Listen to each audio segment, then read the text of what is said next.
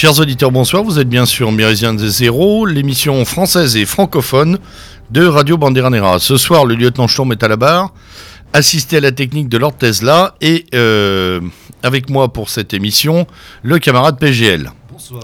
Nous avons le plaisir ce soir de recevoir dans nos studios euh, Francis Cousin, philosophe, on va détailler un petit peu euh, ce, ce que recouvre cette appellation, euh, pour son, principalement pour son dernier ouvrage, Lettres contre l'avoir. Francis, bonsoir. Bonsoir.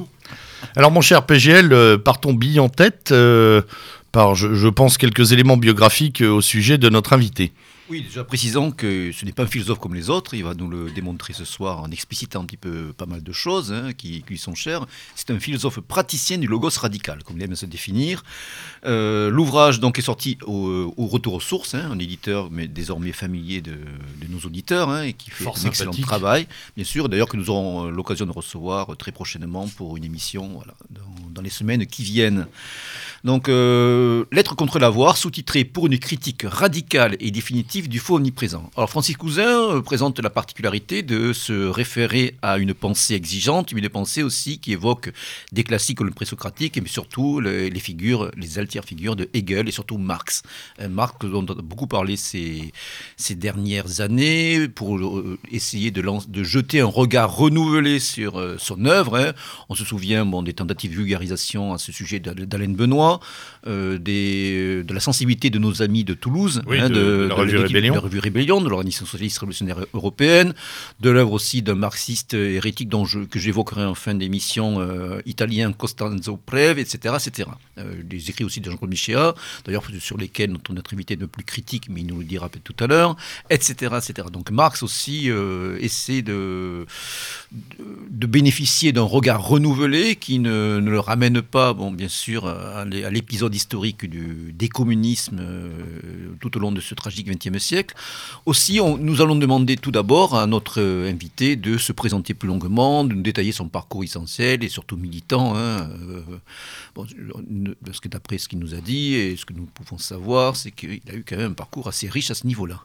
Alors Francis, comment un petit peu vous- essayer de vous définir pour peu que ce soit possible hein, pour un être de Sans être trop réducteur. voilà sans trop de réducteur. En tout cas, voilà, ce- quel a été un petit peu votre parcours existentiel et militant euh, Je partirai, Depuis aux jeunes années. je partirai dans un premier temps de la philosophie, et puis à partir de la philosophie, je poserai les problèmes en termes généraux et plus culturels. Euh, philosophiquement, et c'est un point de méthode, un point de départ, il y a deux types de philosophie possibles, et c'est ce que l'on va rencontrer dans toute l'histoire de l'humanité. Il y a une philosophie de la connivence et il y a une philosophie de l'insurrection. La philosophie de la connivence est une philosophie qui travaille dans la, dans la spécificité de la vie fausse, dans la spécificité de la vie marchande et aujourd'hui dans la spécificité de la vie spectaculaire marchande. Et la, philosophie radicale, la philosophie du vrai, est une philosophie qui va aux racines de l'être, c'est-à-dire aux racines de ce, qui se, de ce qui se tient debout dans le non monnayable et dans le non appropriable. Et à partir de là, Héraclite, Parménide ont posé méthodologiquement une rupture radicale avec tout ce qui allait suivre. Ce qui allait suivre, c'est effectivement le développement de la civilisation, le développement de la société de l'avoir qui aboutit à l'apothéose moderne du spectacle de la marchandise et de la tyrannie de tous les esclavages marchands possibles.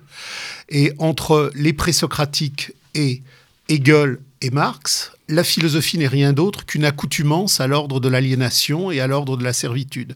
Tous les systèmes philosophiques sont des champs de catégorisation du réel adéquates aux nécessités du dressage politique et économique des hommes. Et c'est au moment de la grande imposture de 89, au moment où tout va exploser, que Hegel va retrouver les présocratiques, retrouver Héraclite, retrouver Parménide et refaire surgir la question essentielle de l'être.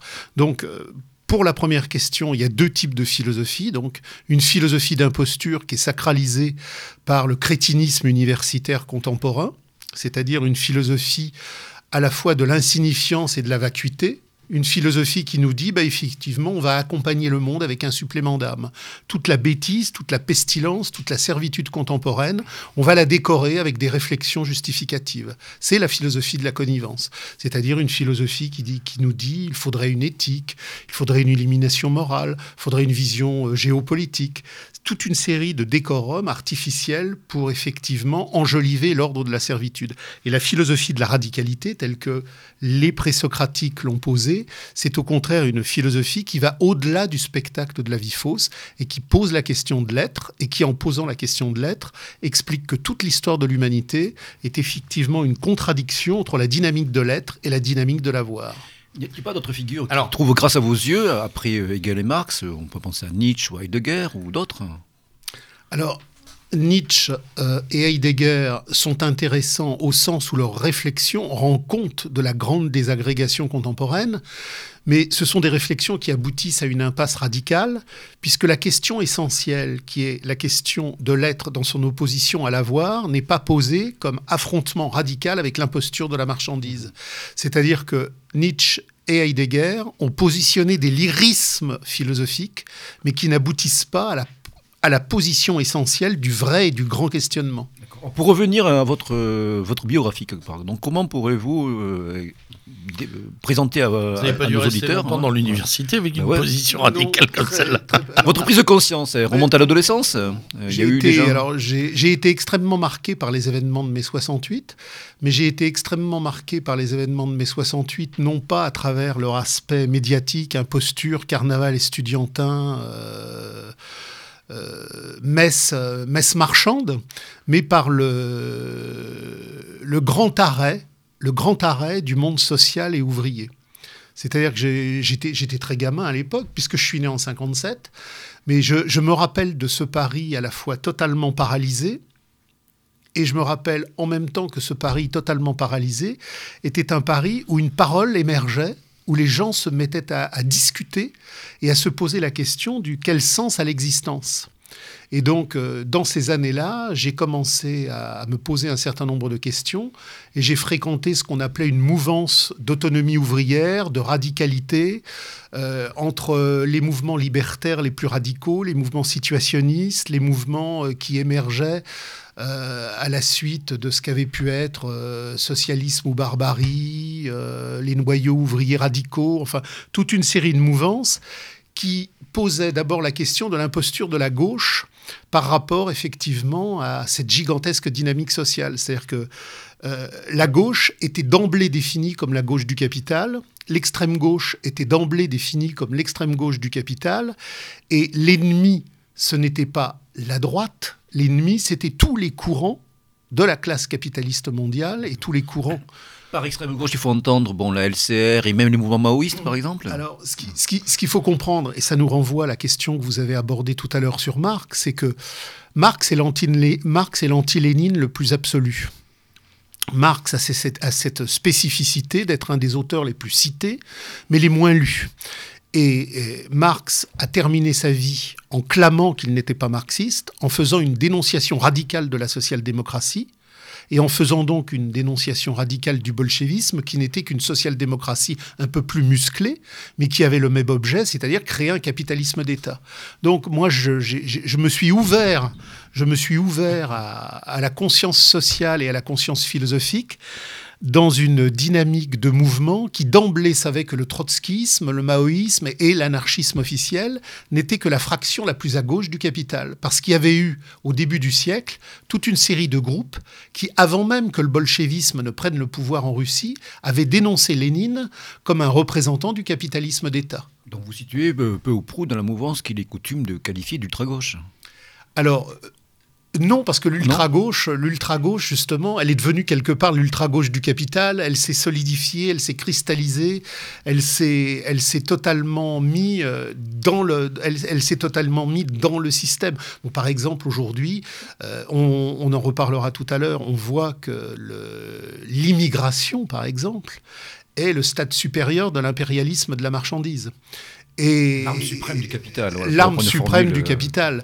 Et on voit, on voit d'une manière extrêmement nette que toute une série de groupes dits d'ultra-gauche qui critiquent l'extrême gauche sont totalement complices de l'extrême gauche sur la question, par exemple, de l'immigration. Euh, pardon Francis. Donc à, ce, moment-là, donc euh, on va dire dans les années 70, vous êtes dans ces, euh, dans ces entités qu'on va appeler d'avant-garde à défaut d'autre chose, d'une Alors ce sont des entités qui récusent le concept d'avant-garde. Ah, ah oui. D'accord. C'est-à-dire qu'il n'y a pas d'avant-garde. si vous voulez, ce sont des groupes qui disent. Euh, d'autonomie, alors. Ce sont des groupes d'autonomie, c'est-à-dire que la, grande coupure entre Marx et Lénine, c'est notamment l'avant-garde. Marx dit la conscience radicale, c'est l'automouvement de la classe ouvrière. Lénine dit la classe ouvrière, c'est de la merde. Il lui faut des intellectuels supérieurement intelligents qui vont l'éduquer. Lénine dit la classe ouvrière est très unioniste. Si des intellectuels déclassés ne viennent pas éclairer la classe ouvrière, la classe ouvrière est incapable de. C'est d'ailleurs pour ça que le léninisme, en tant que mythologie d'avant-garde, a fourni euh, toutes les polices à l'appareil d'État pour non seulement guider la classe, mais punir la classe et euh, fusiller la classe. Alors que Marx dit bien, l'émancipation des travailleurs sera l'œuvre des travailleurs eux-mêmes, c'est l'automouvement contre tous les partis et contre tous les syndicats. Donc la, grande rupture, c'est que les courants radicaux qui se réclament de Marx contre le bolchevisme sont antisyndicalistes et antipolitiques. Ils veulent retrouver la communauté de l'être, une communauté de l'être débarrassée de l'argent, débarrassée de l'État, alors que les partis gauchistes et les partis ultra-gauchistes euh, en remorque totale ou en remorque partielle au schéma partitiste et au schéma, léniniste, finalement, ont tous le fantasme suprématiste d'une avant-garde qui va guider la classe et qui va la, régenter et l'organiser. Alors, quels, sont à l'époque, euh, pour, nos auditeurs, les, euh, les, mouvements ou associations ou euh, regroupements que vous avez fréquentés et qui pouvaient représenter, retracer cette réflexion? Alors, ce sont des mouvements inconnus parce que, comme le disait, comme le disait quelque part de bord, tout ce qui est important est inconnu et tout ce qui est connu est superficiel dans la, dans la dialectique spectaculaire euh, des, des représentations marchandes. Mais vous aviez des groupes qui, qui aujourd'hui sont complètement inconnus, comme le groupe pour l'autonomie ouvrière euh, des travailleurs de telle entreprise, le conseil pour le maintien de l'occupation de telle entreprise. Euh, il y avait le groupe commune de Kronstadt, il y avait le groupe guerre sociale, il y avait le groupe guerre de classe. Ce sont des groupes qui était l'expression spontanée ou de rencontres ou de luttes locales qui manifestaient clairement la, la, vision radicale et totale du fait qu'il faut sortir de l'économie, il faut sortir de la politique et que de l'ultra-gauche du capital à l'ultra-droite du capital, c'est le règne de la marchandise, c'est le règne de l'aliénation et c'est le règne de la servitude. Donc, et, là, on retrouve le concept philosophie radicale et philosophie de connivence. Il y a deux réalités. Et là, Hegel, Marx, Héraclite et Parménide sont sur le même cheminement.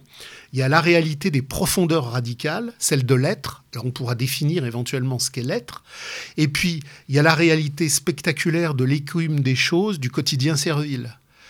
La politique et l'économie gèrent euh, la, la surface et l'écume des choses de la servilité quotidienne. Donc, poser le problème de l'émancipation de l'humanité, c'est poser nécessairement le problème d'une incarnation radicale antipolitique et anti-économique. Et c'est dans cette dynamique-là que ces groupes, dans les années 70, ont continué la grande, la grande ligne qui s'était mise en marche déjà après la mort de Marx. Euh, sur cette base-là, bon, on est en novembre. On est en novembre. Novembre, c'est la Grande Guerre de 14. Hmm. Novembre, c'est cette gigantesque boucherie. Hmm. Euh, il, y a, il, y a eu, il y a eu, dans les quelques mois qui ont précédé la guerre, des groupes radicaux qui, dans la trajectoire de Marx, savait que cette guerre civile européenne, totalement effectivement déterminée par les impératifs financiers de l'impérium américain qui était en mouvement, serait un désastre. Euh, bon, moi je sais qu'ici, vous êtes dans une radio, disons, de mouvance plus droitiste. Il y a donc nécessairement des nostalgies par rapport à des auteurs comme Junger. Mhm. Mais il faut bien que l'auditeur, qui a une, une, nostalgie intelligente pour Junger, comprenne que si Junger, dans les années 50-60, a eu la lucidité de comprendre que cette gigantesque guerre civile européenne était une tragédie, toutes les mouvances droitistes, identitaires, allemandes ou françaises, en 14, ont applaudi les baïonnettes qui partaient dans les trains avec la fleur au fusil, alors qu'il y avait des groupes radicaux qui disaient à bas le capital, à bas la mmh. guerre. Mmh. Donc c'est important parce que. C'est vrai. D'ailleurs, même à droite, on avait un Lyoté, par exemple, qui avait bien euh, compris hein, la, funeste tragédie qui, qui s'annonçait. Donc, et puis nous-mêmes, bon. Oh, puis je crois qu'Unger lui-même, dans les tranchées, n'a pas mis longtemps à percevoir euh, l'effroyable règne euh, de, de, la machine capitaliste jusque dans les. Dans non, les... lui a vu la guerre comme une possibilité de créer une nouvelle race d'hommes qui allait bon, régénérer bon, une Allemagne et puis une Europe à venir. Bon, c'était son époque aussi du travers, d'Arabaiter, et ensuite il est revenu de là-dessus, notamment à l'époque son dialogue avec Heidegger des années 50, et notamment avec un conseil qui nous est cher, parce qu'il a déterminé le choix du nom de notre émission, le méridien zéro, le fameux point de la ligne, en quelque sorte, à franchir pour passer d'un interrègne bon, qui est encore confus, où un monde euh, n'est pas totalement mort, un autre met du mal un petit peu bon, à devenir, à passer vraiment à autre chose passer vraiment dans un nouveau nomos, un nouvel éon, un nouveau règne en quelque sorte, pour reprendre bon, euh, euh, un vocabulaire cher au poète allemand Stéphane Georges. Donc en fait, non, euh, c'est vrai que également nous avons été très, très, très tôt critiques des, nationalismes bellicistes et chauvinistes qui, en fin de compte, bon, ont déchiré l'Europe, hein, dans, la lignée bien sûr semée par les armées révolutionnaires, hein, donc au début du Xe siècle, suivies bien sûr par l'époque napoléonienne. Donc bien sûr, ça nous convenons totalement de, de cette tragédie et surtout bon, des positionnements qui ont pu être euh, le fait de, de, mouvances droitistes ou, ou, de gauche, bon, ce que vous dénommez l'extrême gauche ou l'extrême droite du capital, en tout cas dans votre ouvrage. Mais bon, à cette époque, euh, Francis, à, cette époque, vous, vos activités sont, euh, sont universitaires, syndicales, les deux Bon, moi j'ai suivi, j'ai suivi un cursus, j'ai suivi un cursus classique. C'est-à-dire que j'ai fait, j'ai fait Hippocagne, j'ai fait Cagne, après j'ai fait la licence, après j'ai fait la maîtrise, etc. Mais j'ai fait ça euh, relativement en touriste. C'est-à-dire. Oui, oui, oui. J'ai fait ça relativement touriste parce que c'était des périodes d'ébullition, on collait des affiches. Euh, euh, moi, je me souviens par exemple de 75, la victoire, la victoire du, du FLN vietnamien. Euh, la, manifestation du 1er mai, euh, on avait distribué un tract euh, en expliquant que gauche du capital, droite du capital, FNN, Nord-Vietnam, Sud-Vietnam, tout ça c'était effectivement l'imposture universelle. On voyait des, centaines de milliers de gens à ce 1er mai qui défilaient dans les rues de Paris en 75 et qui disaient ça y est, Saïgon est libéré. Alors nous n'étions ni pour le Nord ni pour le Sud et nous disions à tout le monde que effectivement, quel que soit l'État, quel que soit le vainqueur, quel que soit le drapeau, il y aurait effectivement une mise en marche euh, accélérée ou lente du capitalisme avec tout ce que ça impliquerait. Et euh, on, donc toutes ces activités étaient toujours à contre-courant. C'est-à-dire qu'on intervenait partout où les gens croyaient en quelque chose tel que le spectacle de la marchandise le rendait obligatoire comme messe nécessaire pour effectivement démystifier. C'est-à-dire que ces groupes-là avaient d'abord et avant tout comme fonction la démystification. Pourquoi? Parce qu'ils savaient bien que la véritable révolution sociale n'était pas à l'ordre du jour, que le capitalisme était en croissance exubérante et que le capitalisme à l'époque était le plus fort, ce qui n'est pas le cas aujourd'hui. On y revient parce qu'il est sur le bord d'un effondrement possible. Mais donc dans ces années-là, l'activité radicale était une activité de témoignage parce que par exemple pendant la guerre du Vietnam, les gens étaient ou pour le sud ou pour le nord. Euh, nous définissions ça comme des lignes d'embrigadement, de mystification et d'imposture. Donc, à contre-courant de tous les camps, nous rappelions que l'humanité radicale, pour retrouver sa vérité, doit mettre à bas ces dressages-là. Vous avez déjà des contacts ou un langage commun avec bon, les gens d'en face, en quelque sorte, c'est-à-dire bon, ce qu'il est convenu d'appeler l'ultra-droite, voire plus tard peut-être la, nouvelle droite, la j'ai toujours eu, Moi, j'ai toujours eu pour principe euh, je, rappelle souvent les relations entre Simone Veil, euh, W, et Gustave Thibon. C'est-à-dire que j'ai toujours refusé l'embrigadement paranoïaque de la modernité conquérante. C'est-à-dire que je, je n'ai jamais arraché de ma vie une affiche. C'est-à-dire que je collais l'affiche qui représentait mon groupe ou mon mouvement à côté d'une affiche qui était radicalement antinomique à mon affiche. Mais j'ai toujours considéré que le passant qui lit est un passant d'intelligence.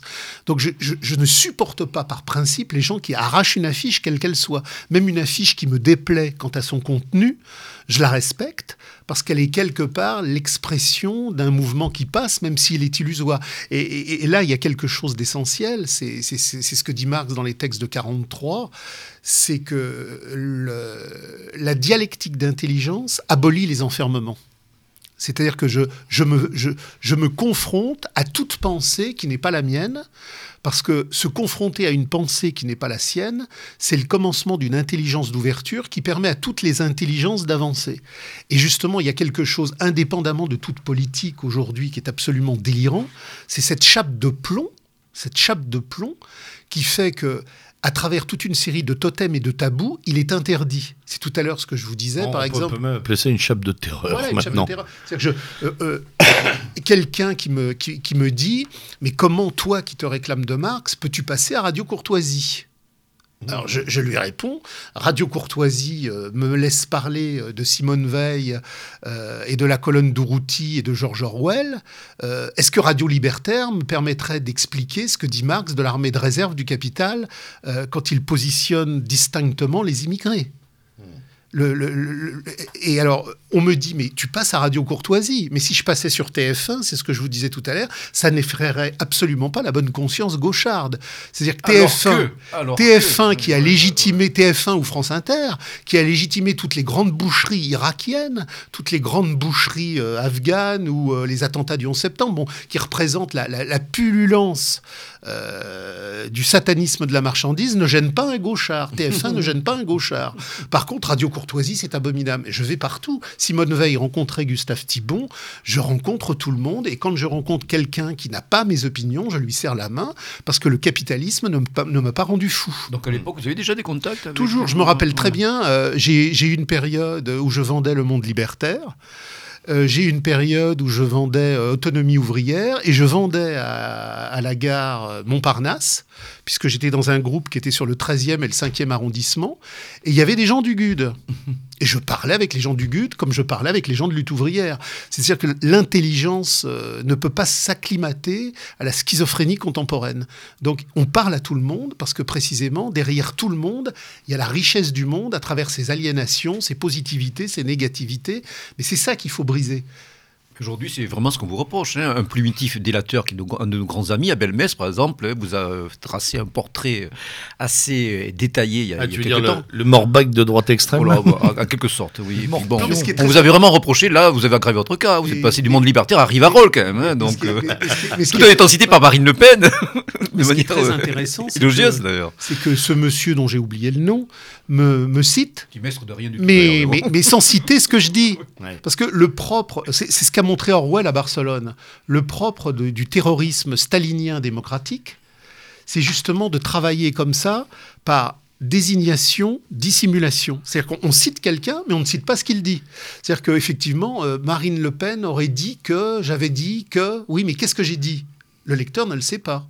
C'est exactement Oui, comme... c'est à- ce que- c'est exactement ce, qu'on a, ce qui a été produit et reproduit pour Camus et Millet. Bien sûr. Pour Richard Millet, c'est exactement Et ça. Ce qu'il faut, ce qu'il faut savoir, c'est qu'à Barcelone, en 1937, les ouvriers radicaux qui se battaient pour l'abolition de l'argent, qui étaient donc contre le franquisme, mais contre la République et contre la démocratie, les ouvriers qui étaient effectivement là où Orwell et Simone Veil sont passés, étaient désignés par les démocrates et les staliniens qui les faisaient fusiller comme des alliés du franquisme. Et la police démocratique stalinienne de Barcelone avait fait des tampons de peinture sur les murs où on voyait derrière le portrait d'Andrés Nin, qui représentait le POUM à Barcelone, le portrait de Franco. C'est-à-dire que le portrait de Nin était un masque et derrière on voyait Franco. C'est-à-dire que le, le propre de la dialectique du capital, c'est qu'il ne peut pas assumer le débat contradictoire avec la radicalité critique. Il peut pas. Parce qu'un débat entre la radicalité critique et l'imposture du mensonge contemporain, immédiatement, elle voit le mensonge contemporain vaciller. Que ce soit le 11 septembre, que ce soit la crise du capital, que ce soit l'immigrationnisme, que ce soit tous les sujets que l'on veut, les, les pesticides, les guerres périphériques. les guerres périphériques. Il n'y a, pas un sujet. Il n'y a pas un sujet, et c'est ce qu'a d'ailleurs montré très bien Marx et ce qu'a repris Debord, c'est que la dictature du capital, c'est un soliloque permanent à travers des gammes plurielles, mais toujours unicistes. Il n'y a pas de débat sur le 11 septembre. Alors justement, venons-y. Euh, de débat. en en On tout cas, sur dit- le plan chronologique, bon, vous avez collaboré à l'époque déjà, vous commencez à écrire. Vous avez écrit un nombre assez, incal- assez incalculable d'articles dans toute forme de publication, sous toute forme. Et un de vos premiers ouvrages, bon, qui n'est pas, qui pas crédité à votre nom, parce que vous allez le dire, vous pratiquez une sorte d'impersonnalité active. C'est un ouvrage qui était sorti en 2003, qui était signé d'un certain Terror, Emmanuel Ratti avait d'ailleurs euh, recensé à l'époque dans sa lettre fait document, qui s'intitulait Véridique rapport sur les dernières nécessités de préservation et d'extension de la domination américaine sur le monde, sous-titré en plus, du terrorisme et de l'État en leur contexte général, ou comment Washington est à la jeunesse opérationnelle des attentats du 11 septembre 2001 et de tous ceux qui ont suivi, dans le cadre d'une appropriation recherchée des ressources pétrolières mondiales et d'abord irakiennes, aux éditions Samizda. Donc c'est un titre, une formulation qui évoquait furieusement les écrits du situationniste italien Gianfranco Sanguinetti, hein, qui avait écrit notamment du terrorisme et de l'État, qui avait signé aussi à l'époque certaines censors sur la nécessité de préserver la fédération du, du capitalisme. Donc c'est un ouvrage déjà où vous rejoignez un petit peu les, les, thèses et la sensibilité de notre ami italien Gabriele Dinolfi pour montrer qu'il y avait une sorte de euh, stratégie de l'attention mondiale qui était menée depuis déjà un certain temps par les élites oligarchiques bon, euh, transnationales, mais surtout bon, américano-centrées, et que ce 11 septembre, tu devais cette posture. Pouvez-vous revenir un petit peu sur euh, ces, ces, cette question-là, cette question que vous avez fait? Si vous voulez, le une ligne, une ligne fracture radicale entre la philosophie de connivence et la philosophie de rupture, entre la pensée de l'authenticité et la pensée idéologique de toutes les falsifications, passe notamment par le terrorisme. On pourra parler de l'immigration, on pourra parler de tas de sujets, mais le terrorisme est une ligne fracture. Le capital organise des stratégies terroristes de diversion, de chaos systématiquement orchestrés afin de maintenir sa domination, à la fois pour empêcher l'émergence de luttes radicales et pour confisquer le regard du spectateur dans de fausses directions. Euh, les attentats du 11 septembre les attentats, par exemple, euh, au moment euh, de la stratégie de l'attention, euh, la mort d'Aldo Moro, l'Italie, l'attentat de la gare de Bologne, tous les attentats. Ce qu'il faut comprendre, c'est qu'il y, a une matrice stratégique qui est substantielle. À l'époque de la totale domination du pouvoir de la marchandise sur le monde, hormis une bombinette que moi, en tant que fou, un mardi matin à 9h30, je vais mettre dans un escalier et qui peut venir de moi, parce qu'elle n'aura pas d'intérêt et pas d'efficience, tout acte terroriste de déficience réelle passe nécessairement par l'appareil d'État. Terrorisme d'État à partir d'un certain seuil.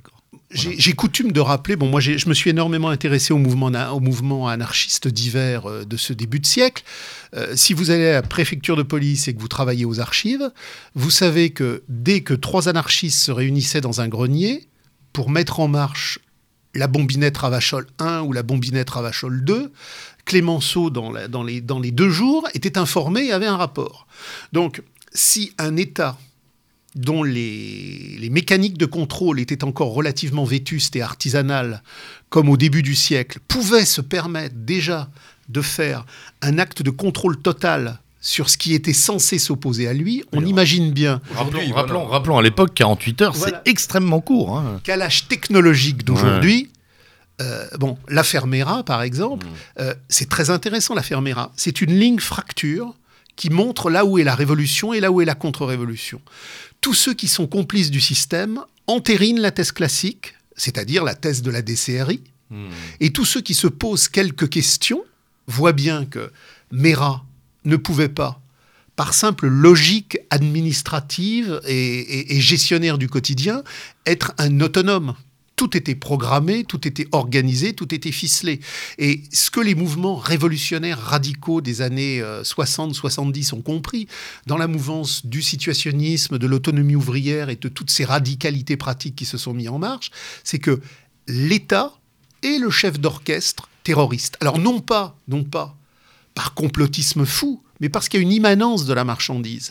La marchandise, dans sa phase actuelle de crise généralisée, ne peut plus effectivement organiser son pouvoir despotique sur les êtres et sur l'espace qu'elle contrôle qu'à travers la manipulation chaotique. C'est ce qu'a très bien retrouvé dans le 84 de Orwell, entre autres, bien sûr, hein, avec les, les, guerres pseudo-fictives entre Estasia, Eurasia. Ce qui est, fantastique, c'est que tout le monde serait. Tout aujourd'hui, à l'apothéose du crétinisme universitaire et médiatique, tout le monde est orwellien. Mais tout le monde est orwellien pour ne pas l'être. C'est-à-dire que Orwell a fait une critique radicale de l'État et du terrorisme. Dans 1984, il dit les bombes qui éclataient tous les jours à Londres étaient, étaient placées par l'appareil d'État pour contrôler la population. c'est ce que dit euh, Werner euh, dans ses ouvrages, Eric Werner, hein, le, euh, le, chercheur qui dit souvent, voilà, le criticalisme, c'est instaurer du chaos à la marge et de l'ordre au centre. Donc euh, en Italie, en Italie, dans les années 70, on avait des luttes de classe dans les usines qui étaient extrêmement radicales. La gauche du capital, les syndicats de la gauche du capital, les partis de la gauche du capital étaient incapables de les contrôler. Il y avait une autonomie ouvrière qui explosait. Et dans le même temps, l'OTAN avait besoin d'une restructuration impérialiste de la partie sud du continent européen. Donc la stratégie des brigades rouges, c'est très simple. Vous avez quelques paumés qui circulent, et quelques paumés qui circulent, c'est une manne infinie pour les services. Hmm. Parce que n'oublions jamais qu'un service secret est un service de manipulation. S'il n'était pas un service de manipulation, il s'appellerait pas service secret, mais service public. Donc, le service secret est secret parce qu'il manipule, que ce qu'il fait, il ne le dit pas, et ce que ce qu'il dit, il ne le fait pas. Donc à cette époque, on a vu une prise en charge des brigades rouges après justement la réclusion de Renato Curcio. Les brigades rouges. Et d'ailleurs, vous avez un très bon bouquin qui est sorti euh, de Franceschini, qui est l'un, Franceschini, qui est l'un des, Alberto. Franceschini, je crois, euh, qui est un des fondateurs avec Curcio des, Brigades Rouges, et qui dit d'ailleurs, un jour, la réunion que nous avions s'est faite dans le bureau de, de Branzio, qui était euh, membre de l'OTAN. Juste à l'époque, c'est Mario Moretti qui, est un des qui était sûrement des infiltrés. Donc, ce qu'il faut bien comprendre, c'est que euh, le, fétichisme de la marchandise, le spectacle du faux qui est orchestré par le système, aboutit à cette logique que Marx, que Debord ou que d'autres ont compris et qui renvoie au présocratique, c'est que dans la sphère du pouvoir, de la politique et de la mystification, tout ce qui est présenté comme vrai est faux et tout ce qui est présenté comme faux est vrai. Donc euh, l'affaire euh, les attentats du 11 septembre, il y a la vérité officielle qui est la mystification du pouvoir en mouvement, et il y a la vérité réelle qui est à rebours de tous les dogmes. Mais le système, quelque part, l'avoue implicitement puisque le système... On, le voit bien sur l'Irak avec ces histoires de, centrales nucléaires à but euh, militaire. Hein. Bien sûr. Et le système est incapable. Alors, le, médiatisme spectaculaire, ces, ces grandes émissions de vacuité absolue, est incapable d'organiser. Vous n'avez jamais eu à la télévision ou à la radio un débat contradictoire sur le 11 septembre, sur l'affaire Mera ou sur quoi que ce soit. C'est impossible. au contraire, il y a diabolisation. Il y a diabolisation. Vous, avez, vous avez Bigard qui avait fait des sketchs qui étaient ce qu'ils étaient, mais qui, quelque part, indiquaient derrière l'aspect loufoque, l'aspect encore plus loufoque de la logique étatique. Bon, je veux dire, il a été, euh, il a été écrasé et trié. Donc, on se souvient aussi des personnalités du show business qui ont eu le, malheur de montrer un peu de scepticisme. Hein. Pourtant, ça n'allait pas très loin pour, sur cette question-là. Hein. là aussi. De, Marion, de Marion Cotillard. Marion Cotillard qui, qui, qui avait posé les mêmes questions sur le 11 septembre aussi. Donc on, mesure, on mesure le faux à l'énergie que le système du fétichisme de la marchandise met en mouvement pour que ce faux reste sans discussion l'ordre du système contemporain, c'est le faux sans discussion. Pas de discussion. Oui, mais c'est l'anathème, c'est la diabolisation. Hein. On, est revenu presque. C'est une religion qu'on a révélée qui est une sorte de blasphème. ça, on est là dans des exemples de grandes stratégies mondiales, mais on a aussi euh, on a aussi des éclopés individuels. On a Robert Boulin, on a François de Grossouvre. Bon, on a des gens comme ça. on, a un, on, a un jour comme ça des gens qui disparaissent du monde des vivants parce que bien qu'ils aient été au pouvoir, qui est donc une école de servilité, à un moment donné, ils ont une interrogation humaine, peut-être trop innocente ou trop pure, et euh, ils ont dit, ils ont vu ce qu'il ne fallait pas qu'ils disent, ce qu'il ne fallait pas qu'ils voient. Et donc, ils doivent disparaître. L'affaire Boulet, on a vu récemment, hein, avec l'ouvrage de, la FIP, on essaie un petit peu encore de, de dégonfler tout ça. Alors, le, le, alors maintenant, le problème, hein, le problème, c'est la critique, la critique du concept de désinformation. Marx l'avait déjà fait, les situationnistes l'ont fait, et il convient d'aller au bout. Le concept de désinformation est insuffisant. Parce que le concept de désinformation nous donnerait à croire que le système matraque, que le système, par une technique de renversement construit le faux. Or, le faux n'est pas une construction diabolique et complotiste d'état-major petit, moyen ou grand. Le faux est la substance même du fétichisme de la marchandise. C'est une immanence. Alors bien évidemment, il y a des états-majors dans les services qui organisent, mais ils n'ont aucun pouvoir ils sont eux-mêmes dans, dans, la mystification du fétichisme. Et c'est pas, ce ne sont pas les états-majors qui organisent le fétichisme de la marchandise, c'est le fétichisme de la marchandise qui manipule et qui organise les états-majors. Alors concrètement, pour nos auditeurs, des cas euh, sur, sur, ce, sur cette organisation par le fétichisme de la marchandise du, du faux bah, Prenons par exemple, prenons par exemple la guerre Iran-Irak et puis euh, le moment où la fameuse ambassadrice américaine laisse, laisse croire à Saddam Hussein que si euh, la première guerre du Golfe, la première guerre du Golfe, euh, l'ambassadrice américaine qui a d'ailleurs été liquidée ultérieurement dans un accident de voiture magique, laisse entendre à Saddam Hussein que s'il va vers la, zone koweïtienne, compte tenu des dettes koweïtiennes, personne ne bougera. Alors on peut avoir on même d'ailleurs jusqu'à lui reconnaître euh, l'idée que c'est la 19e province de l'Irak, etc. Donc on peut, si on a un regard étroit et que le, champ de vision est restreint, on peut se dire que de, ce premier, de cette première rencontre avec l'ambassadrice américaine, euh, bien évidemment gérée par la CIA, par le NSA et par l'appareil d'État, il y a une manipulation construite. Alors effectivement, il y a une manipulation construite, mais qui n'est qu'un effet. Cette manipulation construite n'est qu'un effet parce qu'elle est, prise dans la grande crise générale du système de la valorisation capitaliste lorsqu'effectivement les Américains ont besoin de redéfinir tout l'espace euro-asiatique avec tout le problème des hydrocarbures. Et donc, il y a une logique immanente à la crise du capital qui fait que compagnies pétrolières, services sont tous dans un mouvement impersonnel qui conduit à... Hmm.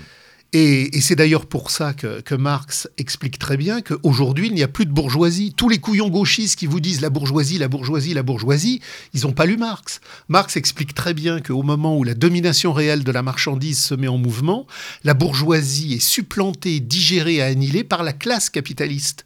La bourgeoisie, c'était des gens qui étaient propriétaires et qui géraient dans une phase intermédiaire les débuts de la marchandise. Aujourd'hui, on est au sein de l'hyperclasse. Mais alors, pour, reprendre cette. Au moment de la domination réelle de la marchandise, Marx dit une classe, une classe capitaliste salariée, anonyme, nomade, se met en mouvement et elle ne gère pas le capital. C'est le capital qui la gère. Vous voyez bien que les plus grands patrons du jour au lendemain sont débarqués. Oui, oui. Donc ils ont un pouvoir à un moment donné, mais il ne faut pas confondre la réalité du pouvoir de la marchandise avec euh, la, schizophrénie narcissique des mecs qui un jour, dans un état-major, regardent le pouvoir qu'ils exercent sur le monde en se croyant que c'est eux qui l'exercent. Hmm. Oui, de système. Il y a donc un système immanent qui organise le système de la marchandise et qui organise effectivement les campagnes terroristes. Les campagnes terroristes sont des réponses à la crise. Et alors, ce qui est très important, ce que montre Marx et ce que montre Rosa Luxembourg, c'est que à partir du, moment où on rentre dans la modernité, le capital ne peut plus écouler ses surproductions dans les dynamiques de colonisation, puisque le monde tout entier a été partagé. Et on rentre dans une dialectique nouvelle, que Rosa Luxembourg appelle la dialectique de la crise, de la guerre et de la reconstruction. C'est-à-dire que à chaque saturation des marchés, il y a une guerre mondiale qui casse tout, et on redémarre. Mais là, aujourd'hui, le capital, il a une problématique d'extrême difficulté, parce qu'en 1945, il n'a pas simplement écrasé l'adversaire, il a asservi toute la spiritualité politique des adversaires. C'est-à-dire qu'après 1945, non seulement le Japon et l'Allemagne sont détruits, mais l'idée même d'une renaissance japonaise ou d'une renaissance allemande est détruite parce qu'on est passé à un degré de vassalisation supérieure de la marchandise. dehors de la sphère de la marchandise, voilà. Bien sûr. Et donc aujourd'hui, si je prends la logique du capital, j'ai trois espaces qui s'affrontent. J'ai l'Europe, j'ai le Japon et j'ai les États-Unis. Sauf que l'Europe et le Japon ne peuvent pas accéder à une autonomie stratégique parce qu'ils sont dans les résultats de la vassalisation de 1945. Donc il y a longtemps qu'il devrait y avoir eu la guerre. Mais on ne peut pas la faire, cette guerre. Alors, faire, parce qu'il n'y a pas de frottement d'ego. Ah, donc, qu'est-ce qui se passe? Il y a des stratégies terroristes qui recompose le monde. Parce que alors, ce qu'il faut bien que l'auditeur comprenne, c'est que il n'y a pas d'émergence forte de la Russie et il n'y a pas d'émergence forte de la Chine. Hmm. Du point de vue du capitalisme, la Chine et la, Russie aujourd'hui sont des États secondaires. Oui, très fragiles. Très fragiles. La diabolisation de la Russie et de la Chine, ça fait partie du travail de vassalisation que les Américains mettent en marche pour empêcher les Japonais et les Européens d'y rentrer et d'y créer des arrière-cours autonomes. L'ennemi stratégique des Américains, c'est le Japon et c'est l'Europe. C'est pour ça qu'il y a très longtemps que Sanguinetti, pas Sanguinetti le, type du sac, mais Sanguinetti, non, pas celui-là non plus, le frère de Sanguinetti qui était amiral. Oui, d'accord. Le frère d'Alexandre. Oui. Disait un jour, j'ai eu une discussion avec les, les, hauts gradés américains et ils m'ont dit de toute manière, on n'a qu'un seul ennemi, c'est l'Europe. Et un jour, il faudrait bien qu'on puisse pouvoir vous faire la guerre, mais on ne sait pas comment. Aujourd'hui, on le voit, hein, avec, bon, entre autres, euh, l'arme suprême du capital, l'immigration, qui a introduit des fractures internes, hein, des, conflits latents et potentiels, hein, ou c'est même de, l'Europe. On, avec, on peut presque dire que depuis 1945, l'Europe en a pris plus qu'avant 1945. Parce que ces, ces, ces, 60 dernières années sont, sont, euh, ne sont pour les Européens qu'une vague successive d'attaques de toutes sortes, qu'elles soient économiques, financières, euh, euh, migratoires. Euh, vraiment, on est touché. moral, hein, on peut travailler là-dessus, on peut travailler sur les aspects religieux et moraux aussi les bouleversements qui ont été introduits, notamment par les, missionnaires protestants. Hein. Il y a vraiment, on est vraiment, enfin, je crois qu'effectivement, il y, y, a cette nécessité de reconnaître qu'on est le premier champ de bataille à l'heure actuelle. Mais euh, François Mitterrand l'avait bien dit d'ailleurs. Hein, oui, c'est vrai. On peut que la France est en guerre avec l'Amérique. Et puis on peut reprendre ce terme utilisé par les stratèges chinois, une sorte de guerre hors limite. On fait de compte, bon, la guerre prend de nouveaux visages. Hein, qui ne disent pas leur nom, c'est une thématique euh, sur laquelle on devra en revenir, que ce soit des guerres économiques, la guerre de l'information, hein, euh, plus que jamais on le voit, hein, avec les attaques contre les, maillons faibles de l'Euroland, qui sont faits déjà sur la sphère informationnelle et ensuite bien sûr sur la sphère économique financière, mais plus que jamais, bon, on voit bien que nous sommes l'objet d'une agression et qui n'est pas permanente, permanente, bien sûr. Ce qui est intéressant sur la guerre, la, la guerre sur l'Irak, c'est que quand on prend le développement du capitalisme européen dans les années 60-70, il a une énorme pénétration au Moyen-Orient. C'est vrai.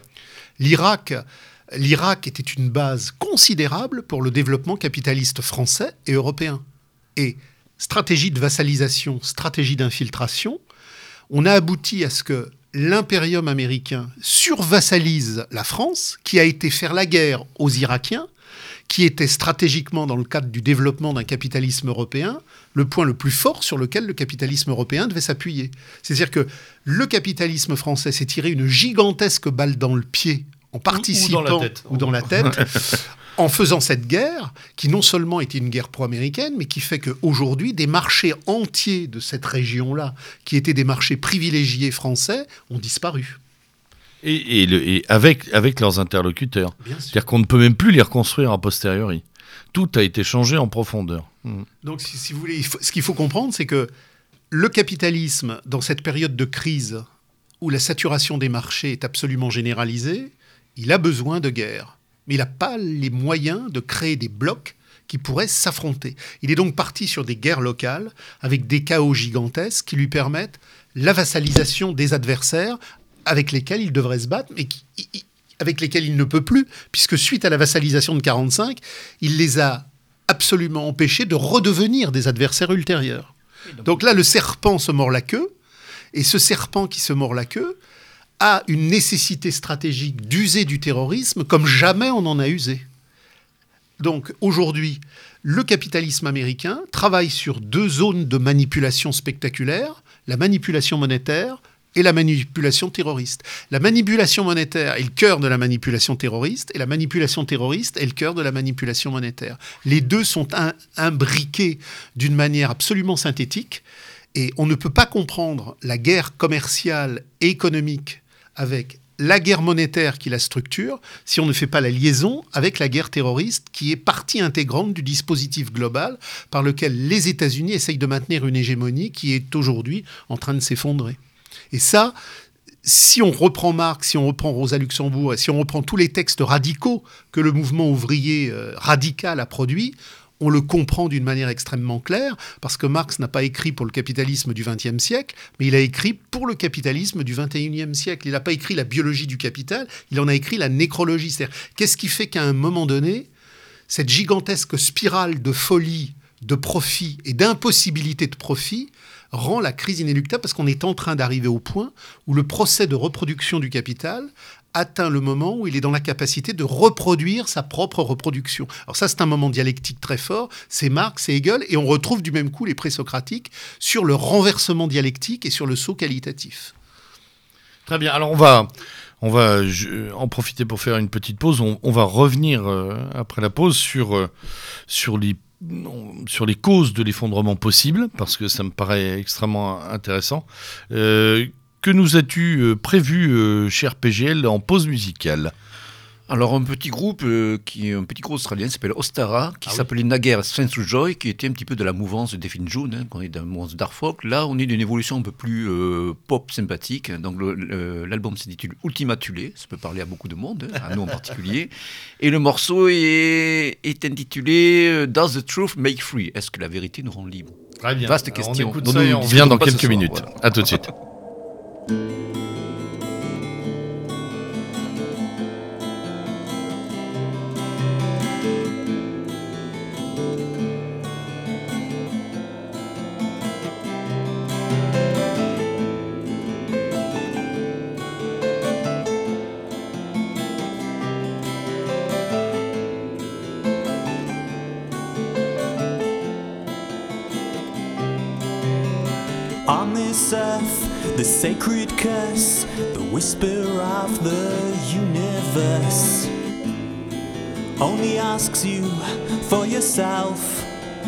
yourself.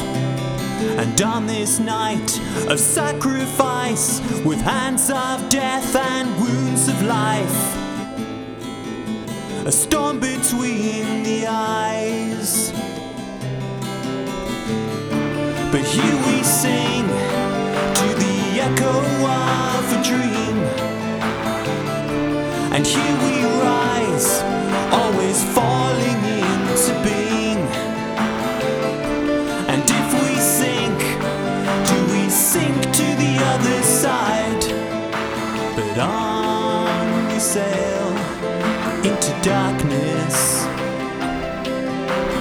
The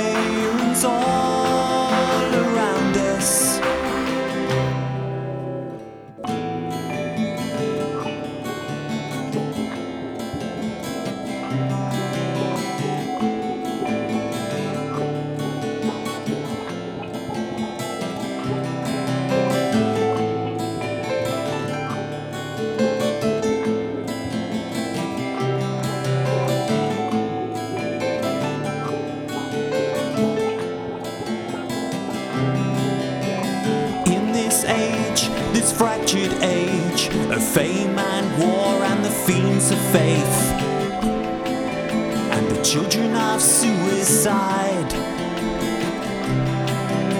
If in this pain the fight remains to take us into the end again, will it teach you how to die?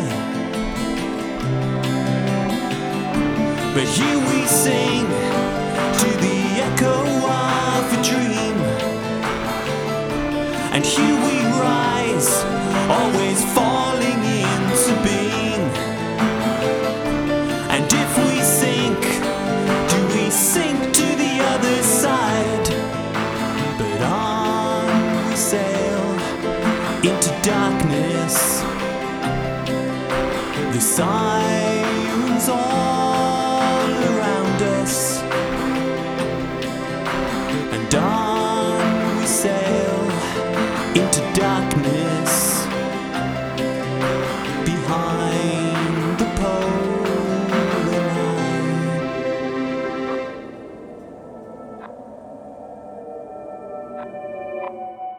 Alors de retour après cette pause musicale euh, et avant que de- d'entamer un peu plus, un peu plus euh, profondément les, grandes lignes de, l'ouvrage Lettres contre l'avoir, on, on revient sur, euh, sur un des éléments que vous avez souligné qui, est, qui, qui, sont les possibles signes d'une fragilisation du système capitaliste ou en tout cas euh, de, de, son, euh, euh, de, la fin de l'hégémonie américaine, d'une fragilisation de ces positions-là. Quels sont les signes qui vous permettent de, de, poser la question, ou en tout cas de poser la, la, la possibilité d'un effondrement? Alors le, le cheminement de l'effondrement, il est très bien posé par Marx dans les Grundrisse et dans le livre 3 du Capital sur la compréhension radicale du côté subversif du crédit. C'est-à-dire qu'il faut comprendre que le crédit a une fonction très spécifique. Le crédit est une anticipation chimérique de plus-value. C'est-à-dire que le crédit est ce qui anticipe un profit qui n'est pas là, mais qui se réalisera plus tard. La dialectique du capital, c'est que le capital ne produit pas des marchandises pour les besoins humains, puisque le propre de la marchandise ayant arraisonné l'humanité, c'est de ne produire que pour le profit et pour les besoins solvables. Et ce qui crée, ce qui crée de la valeur du point de vue du capital, c'est l'exploitation du travail humain. Une machine ne produit pas de valeur. La machine ne fait que transmettre la valeur que le travail humain qui s'est cristallisé en elle va effectivement transmettre aux marchandises. Et quand la, machine a terminé son cycle, c'est-à-dire quand elle a produit cette transmission de valeur que le travail humain avait mis en elle, elle est obsolète et elle tombe. Donc le capital est dans une contradiction. Seul le travail humain produit de la valeur, mais par rapport au marché, il doit, pour baisser ses coûts, produire de plus en plus vite, donc Mhm. mécaniser. Ce qui fait que le capital produit, dans le cadre d'une dynamique de baisse du taux de profit universel et général, de plus en plus de marchandises. Le profit en taux ne cesse de baisser, il doit donc être compensé en masse. Mhm. Et comme il est compensé en masse, on aboutit à des saturations de marché absolument gigantesques. Si par exemple au niveau mondial, je peux vendre 10 millions de voitures, que les Japonais font 10 millions de voitures, que les Américains font 10 millions de voitures et que les Européens font 10 millions de voitures, il y a C'est ce 20 qui se passe en millions il y a 20 millions de voitures en trop. Hmm. Donc la dialectique du crédit a permis de faire illusion pendant un certain temps.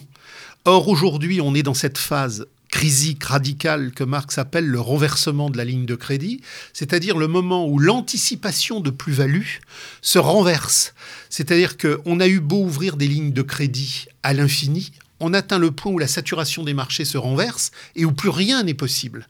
C'est-à-dire qu'aujourd'hui, ces fameuses 10 millions plus 10 millions plus 10 millions de voitures, ça fait 30 millions alors que je ne peux en vendre que 10 millions, on atteint la ligne objective d'incarnation réelle de la contradiction. Et c'est pour ça que maintenant, avec l'élection américaine qui a fait diversion pendant un moment donné, puisqu'elle est maintenant résolue, Et On même, va pas, et même pas une grosse diversion, on va Oui. dire, hein, pour la première Légère. fois. hein. Euh, moins qu'il y a 4 ans, en tout cas. Lé- légère, légère. Si, j'ai j'ai éclaté de rire hier soir sur FR3 ou, ou- ou avant-hier soir. On interviewait plein de gens sur, euh, sur l'élection d'Obama. Et euh, on interviewait dans le Bronx une, une charmante dame. Et elle disait Ah, Obama, c'est génial, c'est génial. Et alors on lui disait Mais qu'est-ce que c'est? Qu'est-ce qu'il a fait de génial? Et elle répondait Il a tué Ben Laden. Alors, c'est dommage que j'ai pas pu répondre à cette dame. Il a, il a pas tué Ben Laden parce que Ben Laden était, était mort depuis très très Longtemps, dans années. un hôpital de la CIA dans lequel il était euh, sous dialyse. donc c'est fantastique. Mais donc, si vous voulez, bon, au-delà de cet aspect comique, de ces diversions théâtrales, euh, politiques et politiciennes, on est en train d'atteindre aujourd'hui une ligne objective. Et cette ligne objective, effectivement, elle va poser un problème énorme. C'est-à-dire que la saturation des marchés maintenant va être par ce renversement du crédit, une réalité matérielle explosive, ce qu'on voit maintenant dans des, pans entiers de l'industrie européenne et dans des pans entiers de l'industrie américaine. On pourra mettre en marche des bataillons de centaines de Montebourg euh, pour faire illusion, ça ne changera rien. On est entré dans la phase finale, celui où la matérialisation concrète de la saturation des marchés est explosive. Donc là, le capital va être devant quelque chose d'absolument fou, parce que l'Europe va voir la situation grecque se généraliser. Et la situation grecque telle qu'elle va se généraliser en Europe dans les spécificités européennes va aussi se généraliser à la totalité de la planète. D'accord, très bien. Pascal, euh, pendant la pause musicale, tu évoquais euh, la critique de l'État. Oui, en fait, tout à l'heure, euh, Francis, vous avez évoqué, bon, euh, au fil de, de vos propos, une critique de la politique et une critique de l'État. Je pense que ce serait intéressant que vous détailliez un petit peu ce- cette critique pour le- nos auditeurs. Qu'est-ce que vous entendez par critique de la politique, critique de l'État? Ça vous paraît un peu comme ça. bon, ce qui- euh, ce qu'il faut voir, c'est que, alors, à la fois Hegel et Marx et les présocratiques posent une réflexion dialectique sur la totalité de l'histoire à partir d'un concept essentiel qui est celui de l'unité brisée. Il y a une unité brisée primordiale, c'est le communisme primordial, c'est la communauté radicale des temps originaires, telle qu'on la trouve chez les Sioux, chez les Germains, chez les Cheyennes, chez les Celtes archaïques, chez toutes les populations des, du monde. Des, des communautés euh, vernaculaires, en quelque sorte. Bon, après, voilà. La- Libre. Dans- Alors pas libre, parce que le concept de liberté, le, le- Non, mais je faisais exprès. Donc, les- On fait on a une sorte de nostalgie, de âge d'or, du communisme Voilà. primitif. Bon, c'était quand même des thèses qui étaient assez classiques, mais visiblement, vous leur donnez euh, une nouvelle, une nouvelle jeunesse, avec aussi une théorie un petit peu cyclique, qui n'est pas sans évoquer euh, celle de, de, de la pensée traditionnelle. hein. Bon, euh, là aussi, de, de l'écroulement des cycles, tout euh, sous le regard de la dialectique de l'être et de l'avoir, en quelque sorte. Une sorte- vous établissez une sorte d'ontologie généalogique, Voilà. une sorte de chute, en fait, de compte, cet état originel. Donc, pouvez-vous un petit peu détailler pour nos auditeurs? C'est un peu le corps de votre ouvrage. hein. Voilà. C'est-à-dire que le, corps de l'ouvrage, c'est que j'oppose la communauté de l'être à la société de l'avoir. Et on ne pourra refonder la vie humaine que sur des communautés de l'être qui seront radicalement antinomiques à la société de l'avoir. Et l'un des points essentiels de la société de l'avoir, c'est l'État, puisque dans les communautés organiques, il n'y a pas d'État. Euh, la communauté organique est une communauté non pas sans État, non pas sans argent, mais c'est une communauté organique contre l'État et contre l'argent. Quand on dit sans État et sans argent, on viendrait là dire quelque part qu'il manque quelque chose d'essentiel à ces communautés qui, pendant pourtant des millénaires, non seulement n'en ont pas eu besoin, mais n'ont pas cessé de mettre des agencements communautaires pour empêcher que cela survienne. Donc, euh, société euh, de l'avoir, il y a l'État et il y a l'argent. Communauté organique, il n'y a pas d'État et il n'y a pas d'argent. Et alors, Marx, euh, en particulier, fait un très gros travail sur les communautés germaniques et sur les communautés grecques. Et on voit très bien à quel moment surgit l'État. L'État surgit au moment où l'unité primordiale ayant vacillé, la dissociation nécessite qu'une structure vienne réorganiser et réunifier ce qui a été désunifié. C'est-à-dire que l'émergence de l'État et l'émergence de l'argent ont lieu en même temps, puisque le, le concept de police en grec, police, et le concept de la cité et le concept d'oikia et d'eikonomia naissent en même temps. C'est-à-dire que dans, la, dans le génos grec traditionnel, le génos, c'est la souche communiste. Euh, on a des, des fratries, on a des gens qui évoluent sur un territoire, mais ce territoire n'est pas une appartenance territoriale. Ce territoire, c'est un cosmos, c'est une sacralité. C'est pour ça que Marx dit dans toute une série de correspondances, en particulier avec Vera Zasulich, que je cite, que le communisme est une reviviscence. Contrairement au bolchevisme qui veut construire un constructivisme socialiste, technique, contemporain, étatique, la communauté primordiale dont parle Marx est une reviviscence de notre ancestralité cosmique. Oui, parce que précisons à l'attention de nos auditeurs que vous, vous persistez à, vous, euh, à employer euh, toujours euh, le terme de communisme, malgré les équivoques que l'histoire a Alors, pu jeter oui, sur ce, partie, ce je veux terme. dire, bon, je- Au risque de, de a- maintenir justement des équivoques et des, Il y y a une des radica- ambiguïtés. Quoi. Il y a une radicalité subversive profonde dans le Christ, quand le Christ chasse les marchands du temple. Ce n'est pas parce que Calvin a totalement falsifié le message de la radicalité christique pour faire du christianisme à Genève et dans tous les territoires suisses un, coffre-fort idéologique que je vais récuser les paroles radicales de l'Évangile. Il faut toujours comprendre que, et ça c'est ce qu'a montré Marx, c'est ce qu'a montré Debord, c'est ce qu'ont montré tous les groupes radicaux, le propre du fétichisme de la marchandise, c'est d'investir tout ce qu'il conteste pour le réécrire et le falsifier. Pendant des millénaires, les communautés paysannes, puis les communautés ouvrières, se sont battues pour retrouver la communauté originelle. Et en tout bon sens intellectuel, pratique et historique, le com munis, cette communion, cette communauté, le munis ancestral indo-européen, ça ne peut s'appeler que du communisme. Alors, il y a un combat radical qui a été mené par les groupes justement radicaux contre le bolchevisme. C'est pas parce que le bolchevisme et le capitalisme mondial se sont emparés de ce concept radical qui est le concept de notre émancipation humaine pour le falsifier qu'il faut pas le reprendre. Alors, c'est difficile, il faut le reprendre, mais il faut expliquer que puisque le capitalisme falsifie tout, il a aussi falsifié ça. Voilà, il y a une nécessité d'explicitation, parce que vous, êtes conscient que dans l'état actuel des choses, vous vous condamnez à limiter l'impact de votre pensée de par ces équivoques qui sont maintenus, justement, qui ont été créés par le système capitaliste que vous décrivez. Bien sûr. Voilà, donc on est là dans une problématique métapolitique, en quelque sorte, d'être accessible alors et de pas faire passer. métapolitique, parce que Oui, le non, méta- mais- alors là, non, mais bon, au sens où C'est nous là où ferai l'employons communément, vous le savez. Là où Bon, je ferai une savez, critique voilà. de la nouvelle droite euh, ou du Grèce, etc. C'est que le, métapolitique, c'est encore du politique. Oui, non, mais on est d'accord, dans votre, dans votre approche radicale Alors- euh, alors, philosophique. ouais, Ce bon, qui- ce qu'il faut bien comprendre, dans la communauté organique, dans la communauté organique, il n'y a pas de médiation. On est dans une sacralité cosmique sans État et sans argent. comme les Sioux, les Cheyennes, les Germains, tous les peuples de la Terre, euh, comme les aborigènes australiens, tous les peuples de la Terre ont été pendant des millénaires dans des communautés organiques. Et avec la révolution néolithique, a émergé quelque chose de nouveau qui a été le stock agraire. Et cette révolution néolithique du stock agraire a bouleversé les communautés organiques puisqu'elle a créé des surplus qui ont permis des échanges. Les chasseurs-cueilleurs n'ont pas de surplus. La, révolution néolithique n'est pas simplement une révolution de la pierre, c'est une révolution de toutes les perspectives sociales communautaires. Et à partir de la révolution néolithique, il se crée une dynamique qui va produire quelque chose qui n'avait jamais existé dans les temps antérieurs, c'est l'échange. Et les groupes qui se mettent à échanger entre eux, à un certain degré d'échange, voient l'échange ricocher à l'intérieur du groupe.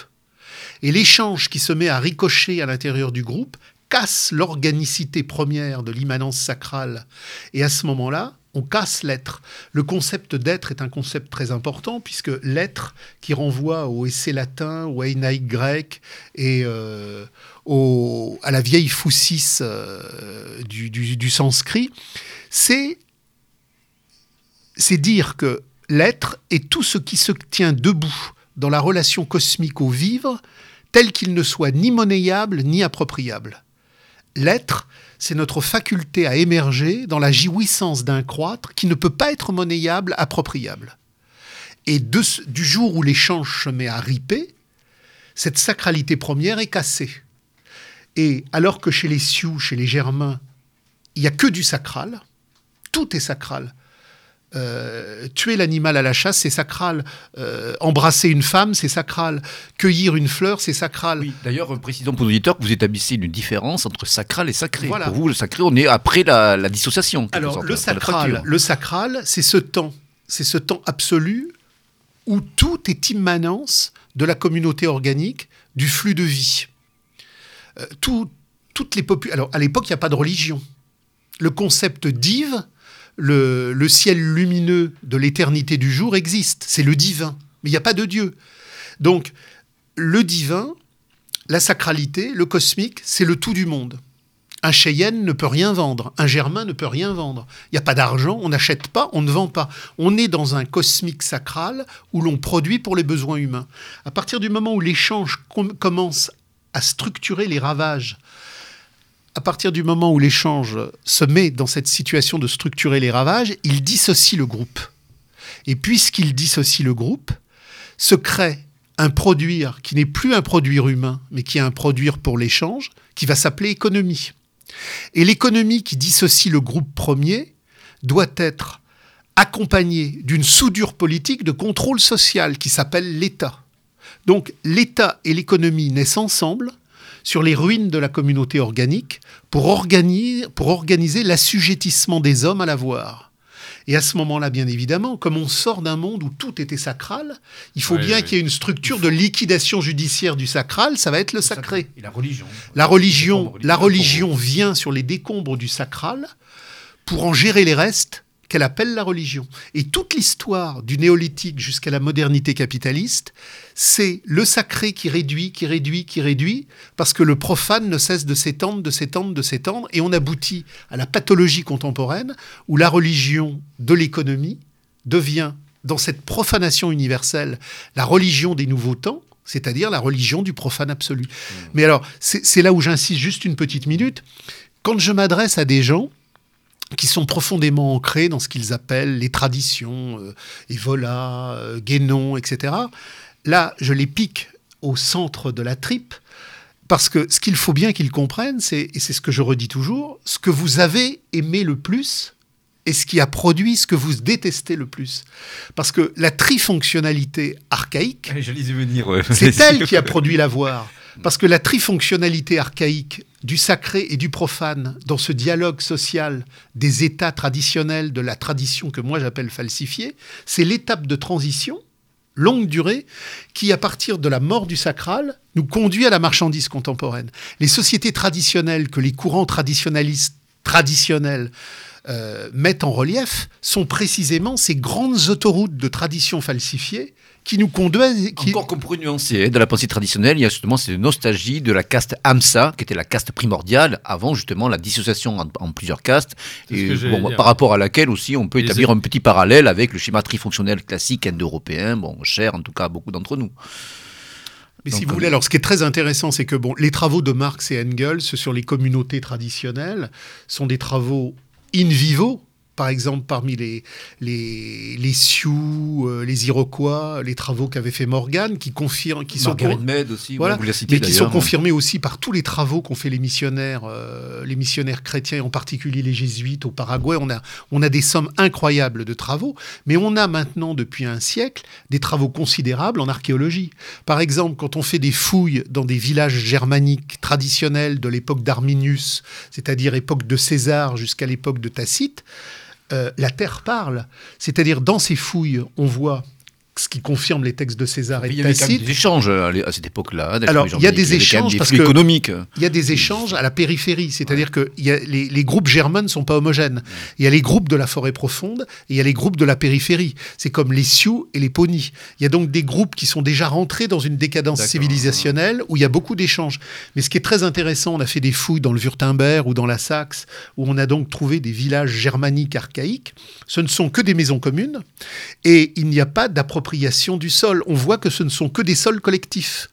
Donc la propriété du sol n'existe pas. Cette notion d'odal, hein, qui rappelle aussi devrait bon. Et alors, c'est, c'est, c'est là où on va retrouver alors, cette spécificité radicale dont parlent Marx et Engels, du continent européen radical et critique. C'est-à-dire, toutes les communautés, tout- tous les peuples de la Terre ont connu, ont connu un communisme primordial. Mais les peuples d'Orient, les peuples d'Afrique, les peuples d'Amérique, hormis, bon, par exemple, les, les groupes de la forêt amazonienne, etc., ont, à partir de la décadence du communisme primitif, produit ce qu'on appelle le despotisme oriental. C'est-à-dire Karl Fitzogel, notamment, a Voilà. pas mal analysé ce, ce un, phénomène. un- un État, un État qui est propriétaire de la terre. Donc il n'y a pas de développement du capitalisme, mais il y a une fossilisation, immobilisation à la fois du champ social et de la critique radicale. Ce que dit Engels et ce que dit Marx, c'est que la grande spécificité subversive du continent européen, avec le développement des luttes de classe et de cette conscience radicale, c'est que les invasions germaniques, quand elles arrivent dans la décadence de l'Empire romain, elles ressuscitent et elles réactivent le legs communautaire de la terre.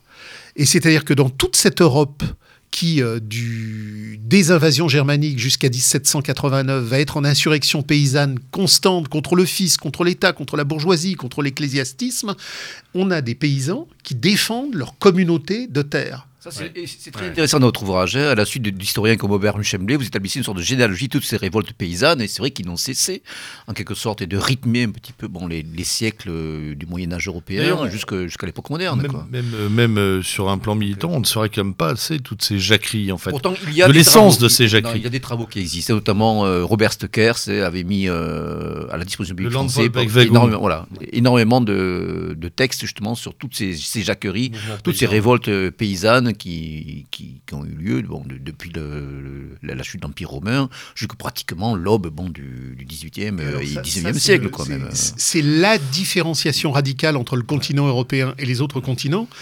Marx parle tout le temps, pour l'Orient et pour l'Afrique, de ces continents du temps immobile. C'est-à-dire qu'il y a bien évidemment, il y a eu des révoltes paysannes en Chine, il y a eu des révoltes euh, partout. Mais la grande, la grande radicalité oppositionnelle entre le cosmos européen et le cosmos oriental, c'est que grâce à cette révivification par les invasions germaniques qui ont mis en marche les communaux, qui sont pas simplement des communaux de terre, mais des communaux ontologiques, un rapport sacral à la subversion permanente. Il y a, dit Marx, une spécificité là, c'est la spécificité du pouvoir brisable. En Orient, on veut changer le pouvoir, on veut réaménager le pouvoir.